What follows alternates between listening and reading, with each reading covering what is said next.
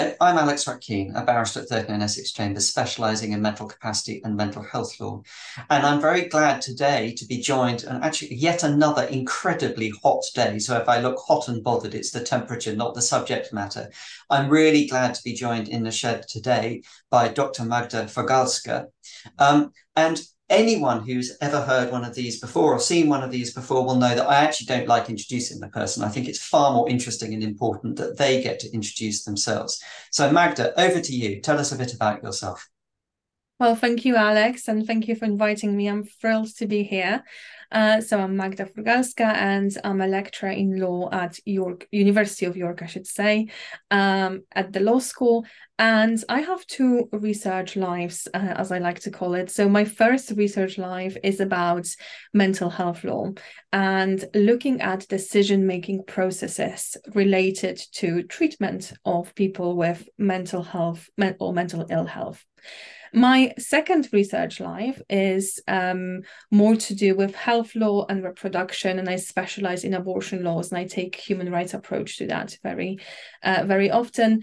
Um, but the biggest thing about me is that I am a big believer in empirical research and in empirical research informing what we know and how we learn about the law. Um, so I do tend to do research that is focused around collecting original data. And um, the previous research and the, the kind of paper that's stemming from this research was on the idea of advanced consent, uh, the idea of self-binding to a specific treatment in specific circumstances. I'm not going to ask you questions about that, Magda, because it's so it, it's such an interesting topic. And what I will do is put a link on on the bottom of the page associated with this to your work there, because it's super interesting and super important. But the reason I one of the reasons I wanted to have you in the shed, or actually the specific reason I wanted to have you in the shed, was in relation to a paper which has just recently come out, and hooray, it's open access, so we can, I'll share, again, share the link there. And that's and that's thinking um, about the kind of concept of insight, and things things are in, in that zone. So can you just, as it were, give me the, give us the elevator pitch for the paper, and then we can sort of get into, you know, what you were doing and why you were doing it. Sure. So in this paper, I look at how the clinical concept of insight interacts with various laws that we have in place. Uh, and so maybe I will begin by defining what I mean by insight. And, and by insight, I rely on the definition of Anthony David's definition, which is the most influential definition of insight. And it has three characteristics. So the first one is that a person recognizes that they are mentally ill. So it's an acknowledgement of one's mental illness, uh, would suggest a presence of insight, as would a compliance with doctor's advice and treatment advice. And finally, it's a person's ability to relabel unusual events like delusions or hallucinations as uh, pathological. So in order to have insight, you need to demonstrate those three things, or at least one of them, depending on the context. Now, um, insight has been criticized quite heavily from the scientific community over the years for lacking this scientific objectivity. For um, so, so so there's one side of this, and then we have laws on um, voluntary or involuntary commitments of people to mental uh, health institutions where where they experience um, very often forced treatment.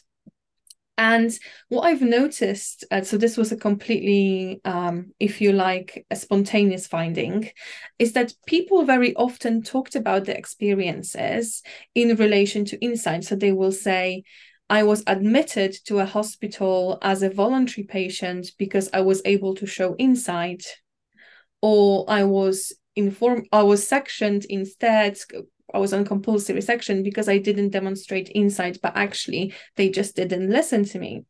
And this kept coming up so often in the interview, in interviews with people, that I decided to dig deeper. And once I realized what the definition of insight actually is, I realized how much people talk about the need for compliance. Uh, in psychiatric care, which is quite different to to to how healthcare in general is experienced um, by by people, I think. Um, so the paper really looks at how insight acts, acts as a extra legislative criteria for different psychiatric interventions and how it's so invisible to us lawyers, how we don't really think about insight and how it permeates the law. So you mentioned interviews and you mentioned your interest in empirical work. Sort of just, just give us a handle on, um, give us an insight, give us an insight into how you went about sort of developing your, your thought processes here. Uh, the, the empirical work itself. Yes. yes. So I spoke with uh, twelve people. So it's a small data, but I wasn't really interested in finding kind of claims that could be generalized from. I was more interested in understanding the experience and giving people the space to actually talk about their experience. And I developed a framework for interviews that are, I think, quite unusual for, for lawyers to do. So it's a narrative interview followed by a photo elicitation interview. And essentially, I would meet with each person, and in the narrative interview, I would tell them, tell me your story. And I wouldn't tell them what I was interested in as such. They knew what the subject of the um, of the uh, the research were um, and what I was interested in, but they were free to tell the story as they wished. And so very often people panicked, uh, thinking, oh, what do you mean? You will not ask me questions? Like, how do I just tell my story? And I said, no, just, you know, tell me how you came to receive treatment. What was it like? Um, and people actually found it quite easy and cathartic uh, to be able to tell a story in that way. I would then go away, look at their story, think about how different aspects of the story relate to law and the things that I'm interested in. And I would turn up to the photo elicitation interview with some questions formulated around people's stories. And we would begin the interview by me inviting the people I was speaking with to show me the photographs that would enable me to understand their experience a bit better. And so people could show me photographs they already had and tell me stories around them, or they could prepare photographs specifically for the interview. And it was a really useful exercise because actually it triggered people's memory. Um, and so they would add to the stories that they told me prior to, um, to their second interview. Uh, and then I would ask questions around stories that were relevant to the law. Okay, and then we would have a more kind of concrete discussion about certain experiences like force, admission, uh, mental capacity, uh, and so on and so forth. And um, once I went away, I, at this point, I didn't really kind of realize the role that insight plays, played in those experiences until I came to the analysis. And I realized okay. that insight kept coming up and coming up. And just in the interview, I guess because I was focused on certain things as a as a new researcher, if you like, I didn't really understand at that point how important insight was and how much it featured in, in the data. I think I ended up with something like sixty pages of just quotes on insight. Um, and so just a bit interesting. So I mean, that's fascinating yeah. that, that the, it's you're going in there. I mean, obviously, you're not going there completely blank. You're going in there with, you know, various uh, things you are interested in. But what you're just the insight is, as it were, being self-generated by mm-hmm. by the people you were talking to as something which was cropping up and up and up, which is that's really interesting. OK. Yeah, so so it made me understand that this obviously is a really big part of people's experiences. Yeah. But at the same time that we're not really giving it enough attention as lawyers and not really thinking about how appropriate it is to use insight to decide whether someone should be sectioned or not and to decide whether someone should receive treatment or not. And so I started to think how this kind of works with with the principles that that underpin the laws that govern the the regulation of mental health uh, system. Fascinating. So I mean, you didn't ju- just to sort of double down on the empirical side. You you it's it you weren't, as it were, cross-checking the experience of the people you were talking with with those people who might have been involved in the decision making. I mean, either in you know in relation to the individual case or cross-checking with you know. asking psychiatrists, what do you think you're talking about? No, no, I didn't do that. And, and there are reasons for it. So I was really interested in the experience of, of people themselves, first of all. Secondly, there is a lot of research actually on insights, uh, the role of insights and the views of psychiatrists. So the empirical research tends to come from the psychiatrists rather than people themselves, how people experience insight. And also what was really important to me is that I didn't deny the credibility of my participants. So I didn't want people to feel that I wasn't believing what they were saying, and that I was also part of that problem of not believing people in the first place. So I absolutely t- took what they said um, as as truth. Yeah, no, no. And I think I, the, one of the reasons for asking is, I mean, A, just so people are absolutely clear, and B, because I suppose one question in my mind is is it would be so interesting to be the fly on the wall at the conversations mm. themselves, because, and I wonder whether your interviews can, can or your, your studies of the interviews can help us with this, that you might well have a situation. I mean, were, were the people you were talking to saying, the people I was being assessed by were telling me I had a lack of insight? Or was it that reflecting on their experiences, somehow insight comes out? Because, I mean, again, going back to, if insight is something which makes sense broadly, and I, I should say for these purposes, we, we, I'm not saying whether or not I personally have got views on this, I'm just trying to tease it out. If insight is something which is broadly understood to make sense, as it were, to psychiatrists, it's that, I mean, it's fascinating. I just sort of trying to tease out, and whether you can help us with from your study, yeah. you know, if there'd been a conversation, was it, you know, you're, is it, as it were, being accused of a lack of insight if we want to, you know, load it? So I think it worked both ways, but people had explicit conversations with the psychiatrist about insight. Yeah. And it sometimes seemed like the psychiatrist was having this conversation to help the person regain insight. Uh, but I have one example that is, it's not in the paper, but I think it's really interesting. So it comes from a participant who actually is a psychiatrist themselves, but also is a, um, used to be a patient. So they um, they said a story how when they were a psychiatrist, psychiatrist, they were they were speaking to a patient at the time who claimed to have an affair, to be a mistress of someone quite famous in England. I cannot disclose, obviously, who. Um, and that she had a family and three, a husband and three children. And the psychiatrist who I interviewed as a, as a patient, but um, the psychiatrist said to me, and I remember thinking, well, obviously, you're not a mistress to this person, but you do have a family, you do have a husband and, and three children. And so um, the psychiatrist said to the patient, well, until you actually stop believing that you are a mistress of X, it's very difficult to help you. Um, and then some weeks later, everyone in the hospital was very surprised when that person visited the patient, because it turns out that the truth was that the patient was a mistress of this person, but she did not have a family. She did not have children or, or a husband.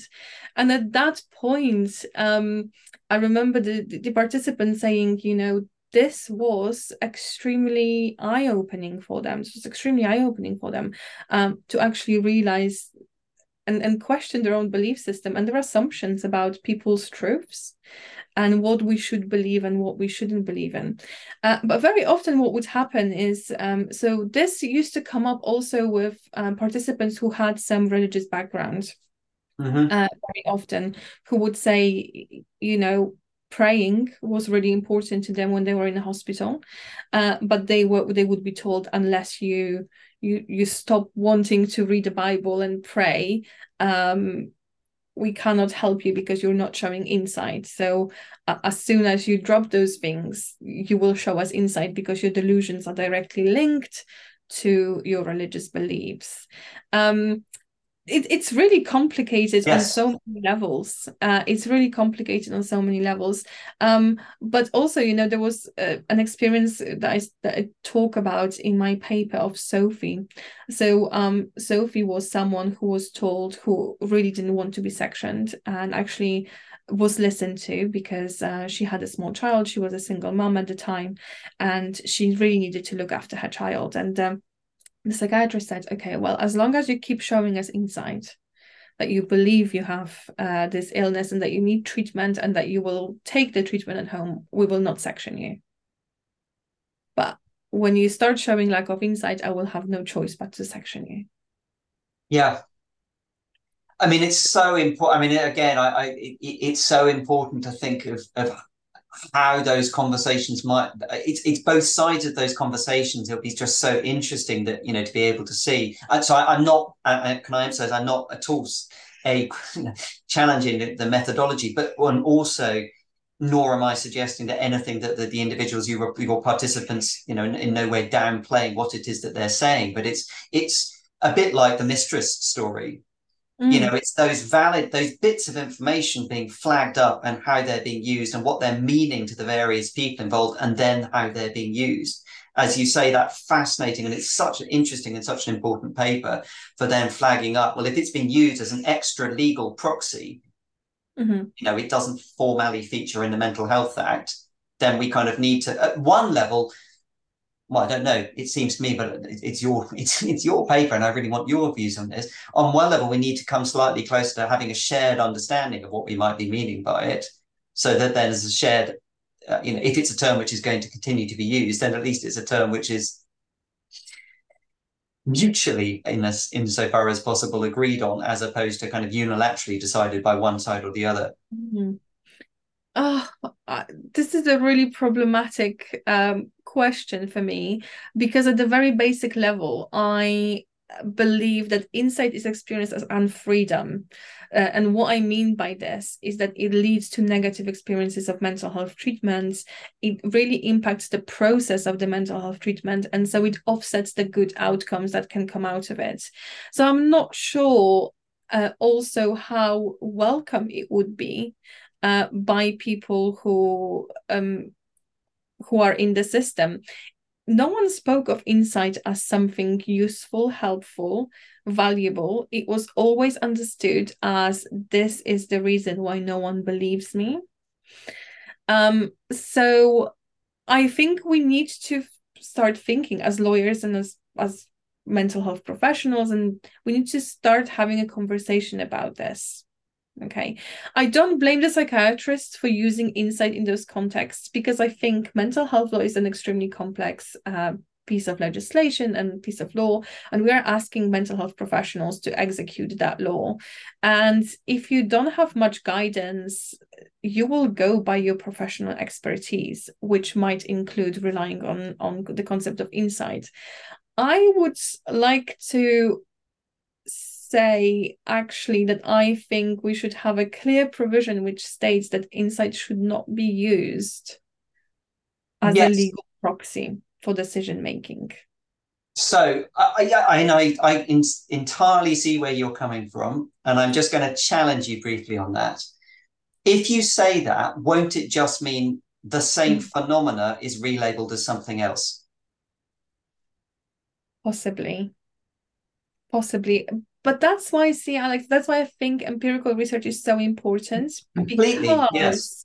Because we get this deeper understanding of what actually insight means in everyday practice of the law. And if we actually really want to understand what it means and how it's experienced, then if we pay attention to it, maybe we can develop a better ways of decision-making in mental health settings that do not have to rely on concepts like insight, or that we, we do not need to develop new ways uh, of making decisions, but maybe we actually start being more attuned to what people are saying, to that self-knowledge they have about themselves, um, to the things they value, um, to, to what's important in their lives. Um, and so Yeah, and it's it's about this process outcome thing. Um, I think also it, the insight really disrupts that. And what I mean by this is that I argue in the paper that the process is almost more important than the outcome. Because what happened is that I spoke to a lot of participants who would say, my experience of mental health treatment is horrific. Yeah. However, it it did they did help me, but it was horrific and I wouldn't go back. So you had this discrepancy between people actually feeling like the treatment they received was helpful, but it was so horrific that actually it didn't matter that it was helpful. And so people would often say, and that goes to kind of self-binding, I would only go back if I knew that the treatment would be provided in a specific way that is not forceful, coercive, and is in a different environment. But unless I have this guarantee, I'm not going back. Yeah, and I think that broader, I mean, that, that, that the point you make from your participants, I mean, resonates so strongly with the, the review of the Mental Health Act, you know, mm. which for better people have different views about it, but the single biggest theme of it was, A, the outcomes may well be, as it were, the right outcomes in many situations, but why does the experience have to be so awful? And as you say, so often that's linked to just simply not listening to people. And then B, listening. And then it's about, and I suppose we are drawn to our, our, our close here, which is such a shame, because I really want to continue this discussion. But part of that is the place of the law in trying to deal with that. And I suppose part of it is I, I, I'm now rather a depressed lawyer or a cynical lawyer, that I'm not sure the law necessarily can do things in a big bang way. And mm-hmm. so if you just simply said, don't use insights, yeah, I don't know. So I don't know whether it, I want, I'm just really sort of your kind of parting thoughts, because I, I want, I, I want you to end this is, you know, what, what other mechanisms might be to, to be able to nudge practitioners to listen, as opposed to just saying, don't think. It's almost like when you say, don't think about the elephant, all you can think about is the elephant. Yeah. What is it? Yeah. You, you know, just, just for, in particular, bearing in mind that you've had such a rich, valuable body of evidence from people who were spontaneously saying this. You know, if you could tell people, I mean, other than just please listen to what people are telling you, which is just be a human, but, you know, wearing your legal hat, what tools do you think, you know, you could be using to try and get people to that zone? Well, so obviously I'm going to say this, but advanced decision-making mechanisms. Um, and I really liked the idea actually of advanced choice documents that were proposed by the uh, the Wesley review, and also that featured in the earlier policy documents um, in the government's response, but actually are not in a draft mental health bill, which is a real shame, because they had this ethos of not just people stating what they want or what they don't want, but actually um, there was a lot about people's backgrounds. So what was important to them, you know, like looking after their pets, what's going to happen to their pets, what's going to happen to the things that are important in their lives. And actually having this, I think, would enable professionals to have more open conversations about what patients need in a specific circumstance. So that, I think, is a good legal mechanism, uh, even if not fully legally binding. Um, but also thinking about human rights concerns as well. So really starting to view mental health uh, practices through human rights frameworks. Um, and developing new ways of supported decision-making, and understanding that people in crisis are still people who have those things on the on the outside world that are important to them, and that they don't want those things to go away simply because they are unwell. Um, so I think, yes, I think developing new mechanisms like advanced decision-making, but also thinking of other ways of supporting people would be really, really important. I need to issue a correction, because I just, uh, my memory triggered. Uh, the participant who told me a story about the mi- mistress was not a psychiatrist, but worked uh, alongside a psychiatrist in the in the hospital setting. This is just a correction that I needed to issue. Um, yes. But yes. Um, but but yes. The, the, the, the point still stands that they were in that, that it does. unusual, but actually not that unusual position of somebody mm-hmm. who, as it were, being on both sides of the fence. And that's Absolutely. It, it's quite so, common. Yeah. Well, Magda, thank you so much. That was so interesting. Thank there was you. so much more I could have talked to you about, but we're out of time. Thank you very much indeed for, for talking to me today. Thanks, Alex. Thank you, everyone.